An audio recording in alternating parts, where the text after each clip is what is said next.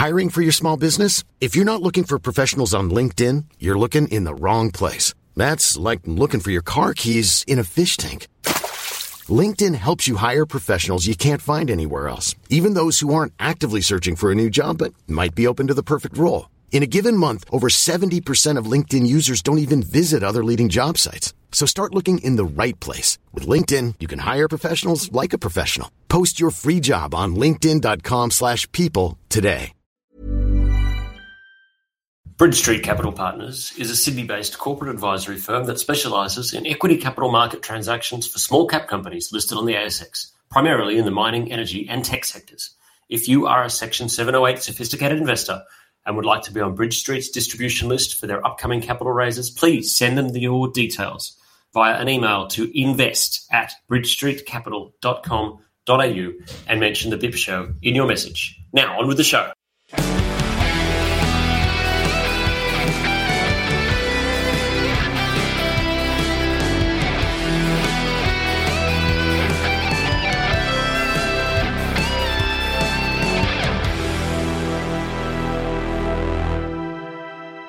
How are you? Broadcasting from the VFS studios at Northbridge, Sydney. You are listening to the all new BIP Show, Season 4, Episode 9. Don't forget to hit subscribe and rate us wherever you get your podcasts. And a reminder that all the financial information of this podcast is general in nature only. Speak to a professional advisor about your needs. That is me, in fact, if you want a professional advisor. Uh, talk to me, uh, quality advice at a low, low price, or it's actually kind of expensive. Um, but anyway, uh, coincidentally, uh, so that is that is in fact what I do. I'm James Whelan, investment manager at VFS Group. Uh, the episode that we're on now is being recorded in Sydney. The time is 11.03 a.m. The date is the 29th of April, 2022 AD. Well, we've had ourselves quite a month. Um, there's no there's no way of dancing around it. It's been it's been a pretty rotten month for a lot of people all, all across the board. Uh, last night was a bit of a saviour to uh, to markets, and because I can now get this podcast out live, basically we're basically recording live for people. Um, if the first people will be hearing this probably about an hour, or maybe half an hour after I'm talking right now. So last night, GDP numbers came through. They were a massive miss. We are expecting 1.1% uh, growth in the US. It was actually down by about 1.4% from memory. I don't have the numbers in front of me. But a huge miss on expectations for GDP, a contraction in GDP, a quarter of negative growth. You chuck another quarter on, uh, and then you get yourself a recession. Will the Fed be raising as aggressively into a potential recession as people have been expecting them to? I think that the answer is no, which the market seems to agree with that perspective as well. And so the market did get bought. However, is it worth buying into a market that you know is going to be trading in a recession? And there is there is the game that is being played right now. Personally, absolutely. Markets look through recessions. They look through the value. Uh, sorry, they look through the value of a recession. And the key thing that is taken away is that as long as the Fed doesn't aggressively raise rates as much as people have been making them out to think that they are 50 in May, June, July, August, September. Next thing you know, we've got interest rates at 15% apparently, and the walls are going to start falling down for the entire thing. That's bad. Anything that's uh, anything that is a relief to that is seen as a relief to markets. We've also had reporting, which hasn't been too bad.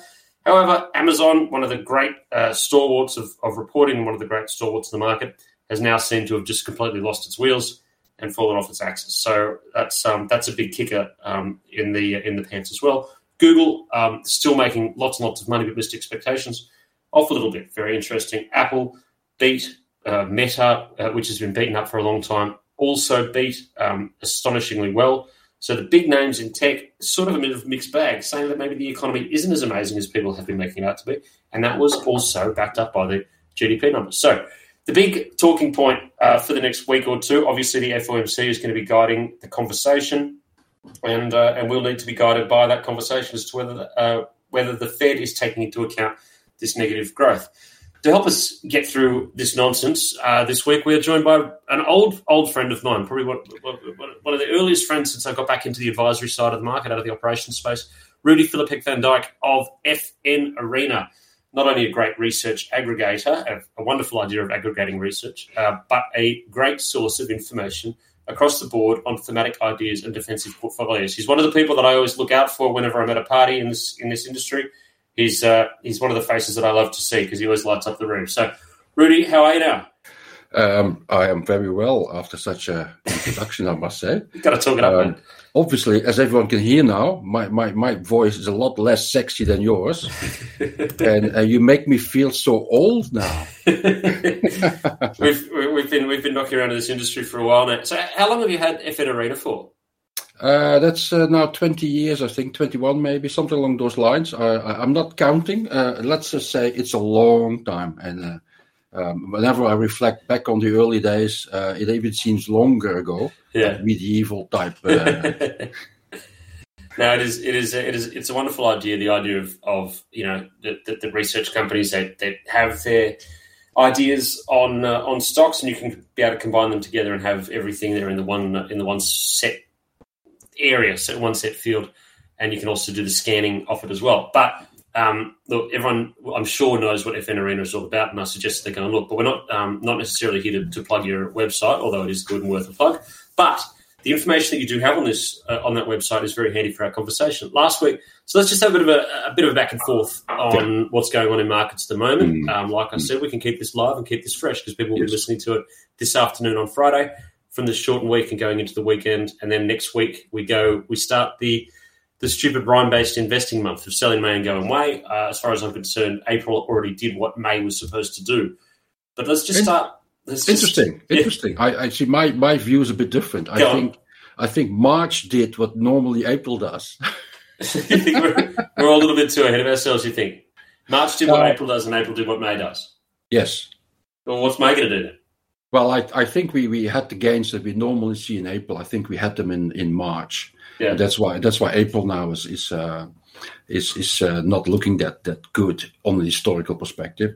And obviously, the, the danger we have is that uh, seller may go away, so that we now go through some tougher times. Yeah, I, it's it's any selling that had to be done. mm, I, I think it's it's not going to be. Let's skip the first question. We'll get to that at the end. Um, that I was just going to I was just going to talk about. Let's just go straight to it. If we are going into tumultuous, cloudy Yes. weather, Yes. your all weather portfolio. Run us Mhm. through that. Um, how's it faring, and Yeah. and what's in, what's out, and uh, and what's ahead. Well, for, for, for those people who are, who are not familiar with, with my all weather uh, uh, approach, um, I try to identify those companies, and there are not too many of them, but they are there are in the market that tend, tend to tend to be quite uh, resilient and resistant to, uh, to to the economic cycles, um, and tend to perform under most circumstances and conditions. Now, the experience I, I, have by uh, doing that research and, and, managing a portfolio that is uh, based on that research is that that's all well and good, and, and, and the portfolio does perform throughout most of the times. And actually, if I would if I would do a uh, a calculation on a monthly basis, uh, it's probably the case that uh, the portfolio outperforms the market in eighty percent of the times but the other 20% can be can be really really really tough and and one of the toughest times uh, I've, I've experienced uh, were the, the closing months of 2016 uh, that was really a, a, tough time sitting on your uh, um, uh, high quality stocks and nobody is interested Mm. um, the uh, a very surprising turnaround was uh, November uh, 2020. Uh, another one of those times when when when massive portfolio changes uh, across the world uh, temporarily push push whatever I own uh, into the oblivion. Yeah, And uh, and and another tough time has been uh, the opening of uh, 2022 That- when when when a, when a change of change of heart by the Federal Reserve uh, instigated or triggered a, a, massive portfolio reshuffling again by by uh, by institutions and, and other type of investors. And um, and of course, uh, what what you can what you can what you can see at face value is that um, at first everyone moves into uh, inflation protection. Uh, that has, I think, and that was to me was always going to be the case that at first you get uh, everyone seeking for inflation cover. Uh, you have the you have the damage done by rising uh, bond yields, and then of course the next step is that we are going to get worried about the impact on growth. And um, so I think I think the message from the volatility we've seen so far is that uh, that that is not going that's not going to go away anytime soon.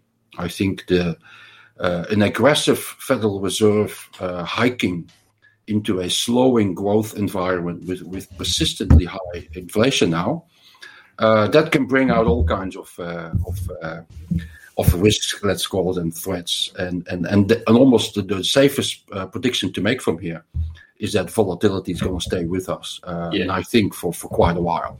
Yeah, I, well, I mean the volatility. Yeah, it's difficult to disagree with there. Do you think that value? I mean, uh, what's what sort of names have you got in the portfolio, and then I'll, I'll we'll have a better idea of what sort of what sort of shape.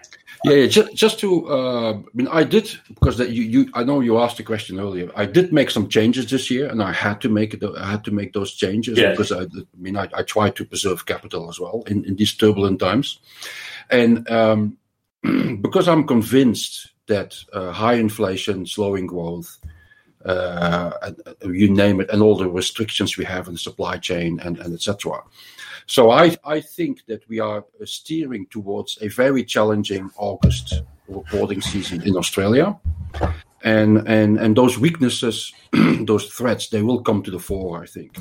So, what I've tried to do within the framework I have created for myself, which is basically buy high quality, uh, resilient uh, business models, I try to go for more conviction in companies that I am convinced that they will still do well and they, they are at very low risk of issuing a profit warning. Yes. And that risk, I think, is is is uh, predominantly underestimated by by investors. I mean, if I see the, the, resources stocks now uh, uh, updating their quarterly performances. On occasion, you see some of them diving by, by 10, 12, 13, 15%, because obviously they have their challenges too. Um, this very morning, we had an update by Kogan, and the share price is down by, by more than 7%. Mind you, this is a share price that already is down by something like 80% from its highs, and, and, and, you, and you still see them diving by, by 7.5% on the day. So, that is the type of, of, of punishment that uh, I, I, tried to, um, to anticipate and then, of course, to avoid. Yeah. So, so what was some of the in? stocks, some of the stocks that carry my conviction in, in the current climate are stocks like an Amcor, yep, uh, a CSL, uh, Woolies and Coles. Um, I also have a, a, stock like a Macquarie Group, uh, a ResMed. Um, it's that type of that type of companies that, uh, that I mean, it might be come as a surprise as well. But I actually own Telstra as well. Um, I've been bashing Telstra for many, many years, and, and it is it is not necessarily of the same ilk as the companies I've just mentioned, but um, I also have a, a, a, dividend component to the portfolio I manage, and Telstra comes in as the dividend stock. And I I um, I recognized in 2021 that given Telstra's plans to uh, to sell off uh, part of the of the of the assets, basically, uh, I thought at the time that is going to unleash value for shareholders and, and will tell and will make Telstra a much less risky proposition uh, in this climate. And and so far I've been correct, and I couldn't help but noticing. I saw a few analysts uh, from some uh, renowned uh, stock brokerages recently, uh, again, basically saying the same thing that in the current climate, Telstra will will stand out and and probably will outperform the broader market, which is obviously music to my ears because it's it's one of the largest holdings in my portfolio. Yeah, that's um, it's not such a bad one. Now, you, you did mention that. Uh, would you say that August reporting is going to be a bit weaker? Do you want to go into that a little bit, a little bit more? Yes. The yes, because, is it economic conditions are causing that? Yeah, I think it's a, it's a combination of a number of things. Um, um, I mean, I know there's always a discussion about what, what does an inversion of the of the bond yields what does that what does that mean, and, and there's always discussion: are we now going to recession or not? I think that that discussion is a bit obsolete. I think I think the message that we should take from that is that economic growth is is slowing. Economic growth is is most likely going to be slower in the second half of this year and leading into uh, 2023. Um, that slowing obviously will have an impact on, on many companies. The other element that we are facing is that we are in an environment where, I mean, there's multiple of reasons, but predominantly because of uh, supply uh, restrictions. we are in an environment where prices for agricultural and for industrial commodities are a lot higher than anyone thought there would be uh, last last year.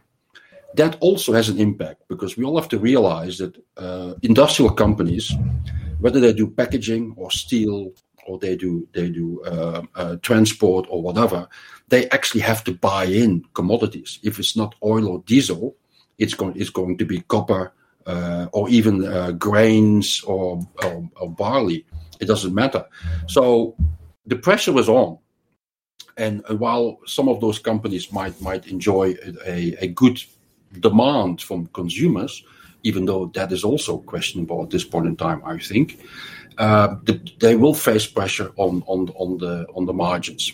And you see that, for example, also in the local building industry, where unbeknownst to most investors, probably we, we've seen already a, a, half a dozen or so companies across Australia actually going bankrupt yep. in the building industry. Yep. And at the moment, they're the small guys.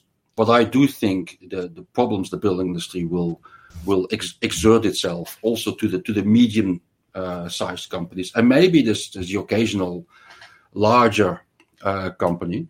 Um, we should not underestimate the, the, the, contractors, the engineers. They often work on fixed fixed price contracts. Um, that's yeah, that can had, hurt. That can hurt a lot in the current environment. Yeah, we did we did have a builder on a few weeks ago who was actually telling us about the structure with the fixed price contracting and then the input costs that, that, that do have to yes. go into it. Yes. One example that he used was window frames, for example, going up uh, that they were getting from China, but the price of them was going up by about fifty percent increase. Yes. So you factor that in. You factor that into your your costs, and all of a sudden you can't carry all of that on to the to the end end yeah. client. Um, I also, I also I also think James. I also think um, we shouldn't underestimate the the pressure on consumers uh, globally.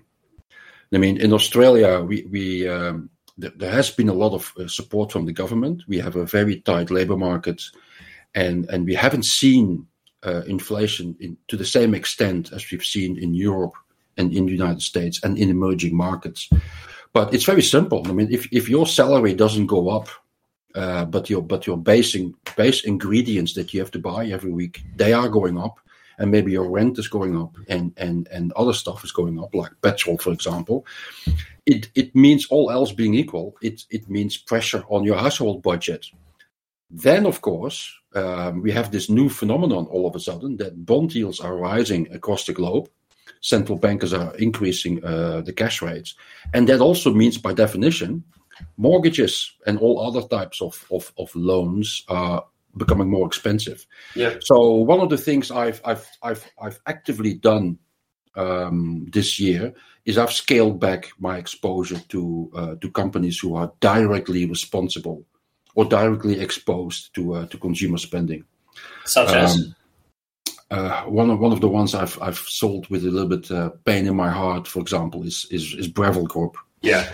I think Breville is a, is an absolutely excellent uh, operator. Yeah. Um, but sometimes, uh, I mean, it also traditionally trades, in particular since 2018, it trades on on a, on an elevated multiple and and this is a market that doesn't doesn't take kindly to these things and um, and and to my, my, observation the share price just just kept on falling i mean and has kept on falling since. It has done. Yeah i've got it on. Um, i have one client who holds it uh, it's it's i think yeah. they love it. They love it as much. If, when you hold Breville, you have, it, it's you keep it close to you like one of your children i think that people have that sort of affinity. I know absolutely. And that's and that's the problem that the share market sometimes uh, the, puts the pressure on you.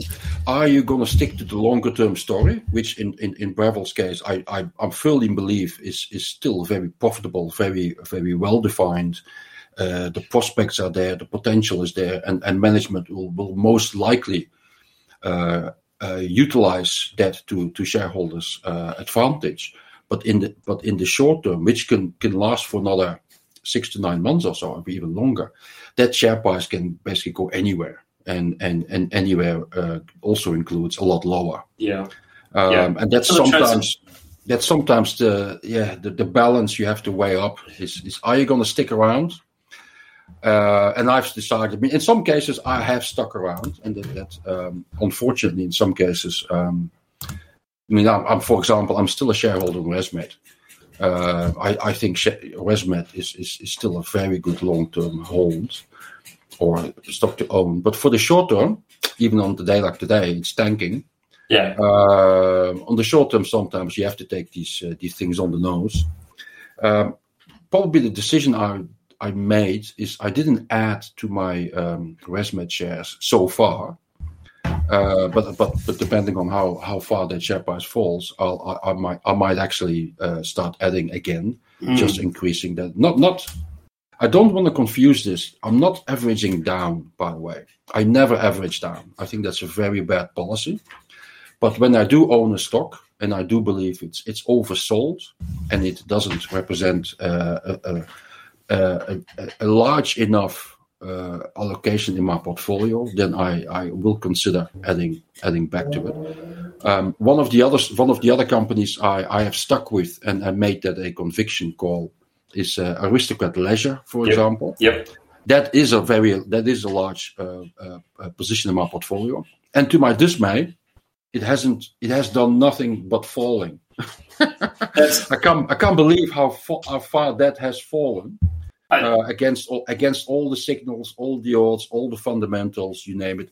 It just shows you that sometimes the share price, uh, the, the, the market just does whatever it does. Essentially, Well, we, we can get into we can get into some of the, the questions on ESG investing. I mean, you, you, Mm. you've mentioned a few things. I know that you. I heard you talking about Endeavour Group uh, yesterday Yes, on yes.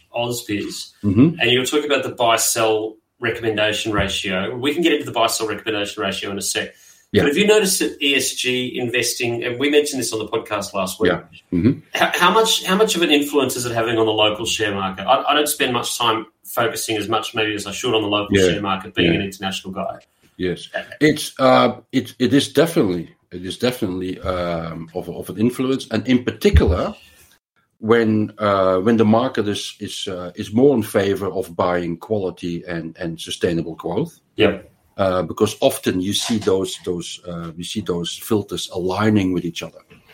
Uh, I always thought that ESG would get a big um, a big test in in a year like this year when the market is shifting towards let's, let's I mean let's face it fossil fuels and coal and and and then obviously but what I can uh, picture from the, from the from the, um, the the money flow side is that the the flows into ESG internationally have not slowed this year. So that is definitely going to stay around, and people are obviously looking through uh, the short to medium term. One thing I have to add though is that I do think that um, too many people underestimate how. I mean, ESG is definitely here to stay. It's going to define uh, the sector, the financial sector, over the next decades. Absolutely, that's that's all going to happen. It's it's one of those mega trends that that is that that will define investments and and and companies' behavior. But I do think that we are we are still at an early stage, and the early stage has a lot of um, flaws and errors in it. And I do think that, for example, a lot of the products that are now being sold as ESG, including ETFs, we should not we should not underestimate that they are above all marketing instruments. They are there to be sold, and I often uh, look under the cover, and I sometimes can't believe that um, that those things are being promoted as being ESG. yeah. Um, I mean, the most the most obvious example I could I could throw in here is that um, I mean we have this Brazilian meat company which is called um, damn it, the name just escapes me. Uh, uh, J, JB, J, uh, sorry. Yeah, it's, JBS? it's JBS. yes, exactly. Yeah. Now that will that will probably never end up in an ESG uh, because that's as close as you can get to Satan's company on earth. But surely the next second would be Facebook. Right? yep. Fa- Facebook is if you if you would personalize it, that's your second-hand car salesman who's willing to sell his grandmother for an extra dollar in the bank account. That is Facebook. And if you if you look at uh, investors who are specialized in ESG, often their number one or the number two holding is Facebook. To me, that doesn't compute. Right? That just shows you that there's too much emphasis on the on the E of environment and and and to be um, compliant with with those filters is much easier for for an, for an online platform that is Facebook than, for example, a BlueScope Steel or or or a BHP Billiton, Yeah. which is now which is BHP, because they they dig stuff out of the ground, which and it's much difficult, much more difficult to uh, to to rank highly on those. But surely, the way you treat your shareholders, the way you treat your customers, the way you operate your business, the way you treat your staff. Um, I mean, I could go on and on. That should all be part of, of your ESG uh, filters. Personally, I, I, I, I, I'm more for a flexible approach. And, and I mean, I, I mean, I, I own a lot of stocks, uh, including an Amcor, for example, that, that could potentially be seen as like, well, well, they- they're very bad for the environment. They make packaging. But I think you have to be and flexible and use common sense here. I mean, Yeah. Amcor is at the forefront of changing the packaging industry because that's what you do when you're when you're in that industry. I mean, they couldn't possibly uh, make all packaging uh, biodegradable by tomorrow in one go. I mean, that's not how the world works. yeah. So, I mean, am I going to buy Santos tomorrow because uh, Santos has made some, uh, has, I mean, has, has, has done some um, some spin of about their operations? No, I'm very well aware that those big fossil fuel guys, I mean, they're they obviously spin their their, their case, but at the end of the day, they're fossil fuel guys, right? and they know that the world is turning against them. the, the uh, what was the example that we used on the podcast last week? That the there was speculation that defense the defense industry stocks could be put into ESG because because we need the defense industry to defend to secure energy future yes, um, yes, and, and not and not wind up with another Russia Ukraine and, and, situation. to, and, to, and to me that also shows you how how the finance industry often they just try to navigate circumvent whatever it, it and, at the end of the day it it sometimes becomes a lot of bs it let's, sure let's, is. let's, let's face it Yeah, I'll, uh, I'll, I'll I, I can spin anything on this one. Um, just winding it up now. Buy sell recommendation ratio. Yes Um, I've heard you mention this a little while. So, what what is what is it? How bullish is it? How bearish is it? Where's it pointing at the moment? It is. It is. We are. We are at one of those points that are quite unique in history, and and and and, and for people who are not familiar with with FNA, we we we we we amalgamate all the data about buy, hold, sell recommendations in the market. And at this point in time, I can tell you that the total of buy recommendations is reaching sixty percent of all recommendations that are out there. Okay. I do know that brokers have this reputation that they always slap a buy on anything, but I can tell you from uh, from day to day observations that is not the case. Now, seldom does it reach this high. The only time that, um, and we, we can go back to 2006, so we're, we're talking 16 years now. Um, the only time that the, the number of buy, uh, the percentage of buy recommendations was this high and a little bit higher was back in 2011. And um, for those who don't remember what happened back then, share prices were couldn't move back then because everyone was worried that the European Union might fall apart. Yep. And you had the Greek crisis and, and Brexit and you name it. So at that time, brokers responded by by basically placing putting a buy on everything that wasn't moving, and they because they thought evaluations should be much higher. At the end, that turned that turned out to be a very excellent um, time to put your money in the market, of course, because from the second half of 2012 onwards, markets rallied and rallied quite hard as well. Um, this time around, see, usually what happens when we, when we get this, this used to be a time of a bear market because 2011 arguably was a bear market. It didn't move. Yeah, and it was we had a few, and, and share prices were all all seemingly undervalued.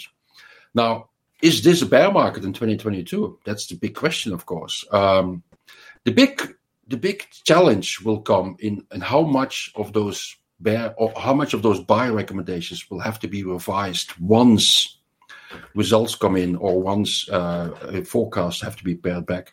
I still think this is a this is above anything an indication that the market is very very polarized, but in the same respect we we, we will still see upgrades on the resources side because I mean for so far uh, resources, the, the prices uh, for the products are much higher than, than everyone thought they would be. Mhm. And on the other end, all the stocks that we've been selling so far that we are ba- basically not interested in, anything that has a label of technology over it, for example, and also the likes of aristocrats and and and even the likes of CSL and and ResMed and Cochlear and stuff like that. I think rightfully so. They they are undervalued. Thus, they deserve a buy recommendation. It's just that at this point in time, investors don't want to go there. There's no momentum. There's no interest, the, and and we all have a we all say that we have a long term uh, view, but if the share price is not moving, we're not interested. The going into the broker and the broker cases as well with the buying and the selling, mm. I've often speculated that that that that analysts and broking houses shouldn't actually put a buy or a sell recommendation on on research that they that they mm. distribute. What do you like? It, do you think that the research industry in this country, or even uh, on the on the planet, could it be changed? Or where is it broken if it is? Yeah, um, I'm I'm with you because I'm I would be the first to tell people like if you see an analyst um, updating their thoughts or on, on a company, don't don't stare yourself blind on the buy wholesale. Yeah, stay look look at what what the thinking is. And um, and I know a lot of people find it difficult when one analyst says it's a sell, another one says it's a buy, and then and another one sits in the middle on a hold, and then they get confused. What should I do? Just look at the arguments. Look at what is in the report and why. Why does one analyst say it's a sell and the other one says it's a buy? Yeah. It's not always necessarily a difference in view. Sometimes it's a difference in horizon. And and and and, and on a very simple uh, example, if for let's let's just take a pick. Okay, uh, at the moment it's almost seventeen dollars. It hasn't been there for for a long time. Um, if I'm now convinced that the share price over the next two months will fall to sixteen dollars, but then will recover and and and and move on to eighteen, is that now a sell or is that a buy? And often those considerations often make the difference between why someone says a sell and someone says a buy. Yeah. And and, and sometimes also it's a, it's a matter of risk. Risk is what you don't see in the share price, and risk is not necessarily something that that will exert itself, but it's there. Right? And and sometimes I think on in general investors too much draw draw conclusions from hindsight. Yeah. A very risky stock can can jump by hundred percent of the next month, and you go, oh, I should have been there.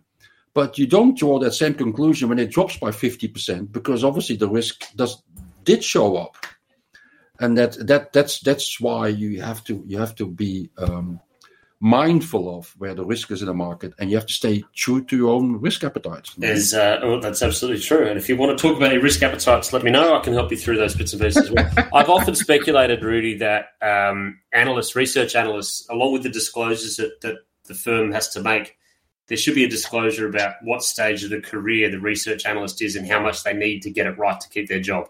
Mm, mm, it's, just, mm, it's like this analyst, this analyst has got this wrong four out of the last five times. He desperately needs us to do it. He's, he's literally packing the boxes he needs now.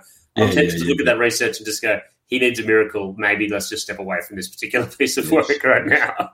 And, and, and, you're right. That's that's how I see it as well. If you have, for example, if you, I mean, there are, there are analysts who are always bullish on a certain company, and there are analysts who are always skeptical about a certain company and you figure that out after a while. Mm. Right? And and sometimes you see the when I get a little bit worried is is that the guy who has been negative for four years, all of a sudden he changes his mind and becomes uber bullish on a stock. That's when I go like, hmm, maybe I should revise my view now. yeah, or, they, or, they've, or, they've, got a corporate deal coming up and they need the research to be friendly for it. That's uh, that's just the cynical old me coming in, but I know it's true. And um, sometimes these things happen, absolutely. Oh, absolutely, they do, mate. Uh, look, that's all we've got time for. Quick and dirty, uh, just the way you like it, mate. Um, Rudy Philippik Van Dyke of FN Arena, thank you so much for joining us today. My pleasure, James. Uh, have yourself a great Friday and a, and a, and a safe weekend. Get through it. We go into stupid rhyme, uh, rhyme based investing next week, as I said. Um, selling may go away. Is it going to happen this month? Has it already happened? Are we a month ahead into the future? I don't know. Ask Doctor Who. Only time will tell, and may the Fed be with us. Don't forget to subscribe to the show, rate us, and leave a review. Please leave a review, even if it's no. You know what? Actually, only leave a review if it's good. Sorry. Uh, wherever you get your podcast, you can find us on iTunes at the Bip Show, wherever you get your, wherever good podcasts are sold. We're on Twitter for some reason as well. Just look up the BIP Show. I got my website where I put all the bits and pieces. Rudi, if you have any extra stuff, I want to I want to see more. I'll link it to uh, FN Arena on there as well on my website, Whelan Capital, um, which is just a place where I just park all my all my gibberish and junk on there. Um, this is where the BIP Show is going to be hosted as well. Um, thank you so much. I'm at James Whelan42 on Twitter. Uh, and Rudi, you're on Twitter as well. People can just Yeah. look it up. Uh, what are you on? What's your name on Twitter? That's a good one. I think it's just Filapek. I think. Yeah, I think that sounds about right. The show is produced by a couple of drunk monkeys, uh, and we'll catch you next time. Thank you for listening.